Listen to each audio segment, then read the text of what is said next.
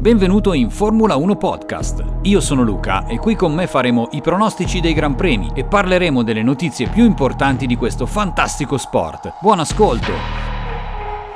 Ormai da diverse gare il Mondiale di Formula 1 2023 ha messo in mostra la grande supremazia di Red Bull e di Max Verstappen, facendo diventare quella attuale una stagione totalmente a senso unico e con la vera competizione dedicata all'ottenimento del secondo posto in classifica piloti e in classifica dei team. Anche se inizialmente Ferrari era considerata addirittura una scuderia che poteva essere in lotta per la conquista del titolo mondiale, subito dopo qualche gara si è invece capito che i team principali che potevano ambire a questo traguardo erano in realtà Mercedes e quella che è stata la sorpresa di inizio stagione, ovvero Aston Martin. In questo contenuto ripercorriamo i passi in avanti e i progressi di entrambe le scuderie partendo da inizio stagione e cercando di capire come potrebbe chiudersi la lotta per l'ottenimento del secondo posto anche considerando i piloti e le potenzialità delle vetture di questi due team. Dopo il Gran Premio del Canada, Fernando Alonso, che sta vivendo con Aston Martin una stagione incredibile dopo diversi anni, soddisfatto per aver ottenuto la seconda posizione sul circuito di Montreal, ha dichiarato di essere stato costretto a fare 70 giri da qualifica per chiudere la gara prima di Hamilton, in una straordinaria battaglia per il secondo posto. E questo dopo l'avvio di gara nel quale Hamilton ha superato Alonso allo spegnimento dei semafori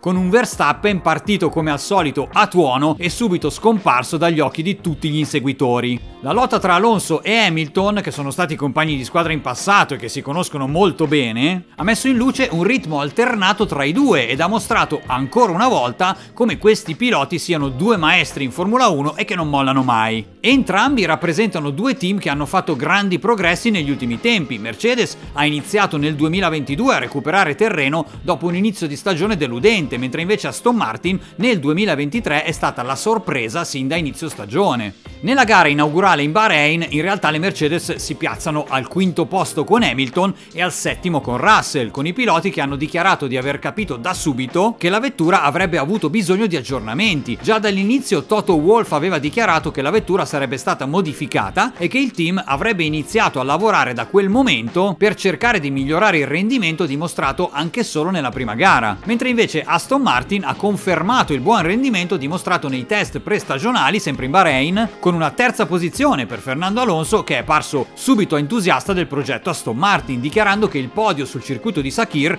non può essere altro che un inizio perfetto e che il team non si aspettava di essere così competitivo. In Arabia Saudita viene confermato il podio di Fernando Alonso, un'altra terza posizione dopo che il pilota spagnolo aveva guidato la gara nei giri iniziali e dopo che gli venisse inflitta una penalità di 5 secondi per essersi posizionato male in griglia di partenza, oltre ad un'altra penalità dopo la gara poi tolta e quindi quindi attribuendo definitivamente il gradino più basso del podio allo spagnolo. La terza posizione a Jeddah si può considerare come una vittoria nei confronti di Mercedes, che non riesce a fare meglio della quarta e della quinta posizione di Russell e Hamilton. In particolare Hamilton si diceva soddisfatto per aver ottenuto punti preziosi per il team, ma comunque di aver avuto difficoltà con il setup della vettura, compreso il degrado gomme. In Australia abbiamo visto la prima gara nella quale Mercedes ha chiuso meglio di Aston Martin. Hamilton si piazza secondo a pochi decimi da Verstappen, complici anche varie interruzioni di gara con bandiere rosse, ma soprattutto per merito di un rendimento migliorato, anche se, come detto dal team, forse dovuto alle piccole difficoltà riscontrate da Red Bull sul circuito di Melbourne, e poi con una sola vettura portata al traguardo, in quanto Russell si è fermato al giro 17 subendo un DNF. Sul fronte Aston Martin invece Stroll in Australia chiude in quarta posizione, mentre ancora una volta Fernando Alonso si piazza in terza posizione, con il terzo podio in tre gare, con il capo Lorenz sempre più affamato e sempre più desideroso di ottenere la prima vittoria in Formula 1 con il team inglese. In Azerbaijan, nella lotta tra Aston e Mercedes, subentra il terzo incomodo, Ferrari, con il primo podio stagionale ottenuto da Leclerc dopo la pole position, e quindi Mercedes perde il confronto, in particolare Hamilton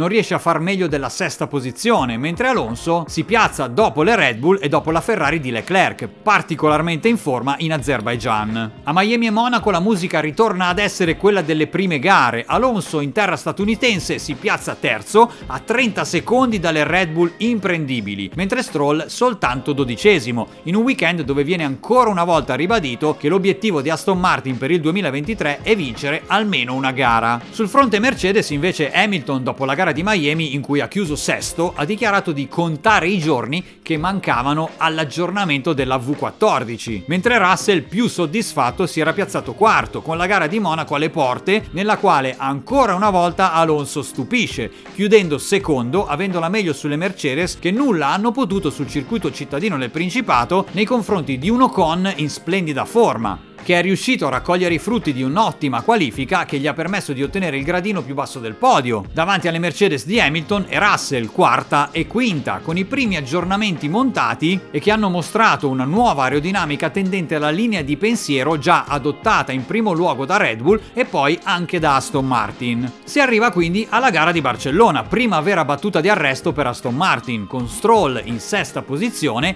inaspettatamente davanti a Fernando Alonso soltanto settimo. Un risultato che conferma che in Spagna il team non è riuscito ad avere il passo gara per stare davanti alle Mercedes di Hamilton e Russell, seconda e terza, che invece hanno raccolto i primi frutti degli aggiornamenti montati in precedenza. In Canada si materializza definitivamente la competizione tra i due team, entrambi in lizza per il vertice della classifica, dopo Red Bull ovviamente, ma prima di Ferrari, che nonostante i passi avanti al momento è parsa ancora inferiore a questi due team. Quindi come proseguirà la competizione tra Mercedes Mercedes e Aston Martin. Al momento Mercedes precede in classifica Aston Martin di 13 punti, forse a causa del rendimento di Stroll, non all'altezza di quello di Russell, due piloti di uno spessore completamente diverso. Alonso potrebbe mettere davanti agli interessi del team il fatto di voler tornare sul gradino più alto del podio? Forse da questo punto di vista il rendimento dei due piloti Mercedes sembra più uniforme e forse è proprio il motivo del secondo posto attuale in classifica. Ma non siamo ancora al giro di boa del mondiale che sarà sarà dopo il Gran Premio di Gran Bretagna a Silverstone, proprio dove risiede il quartier generale di Aston Martin. Staremo a vedere.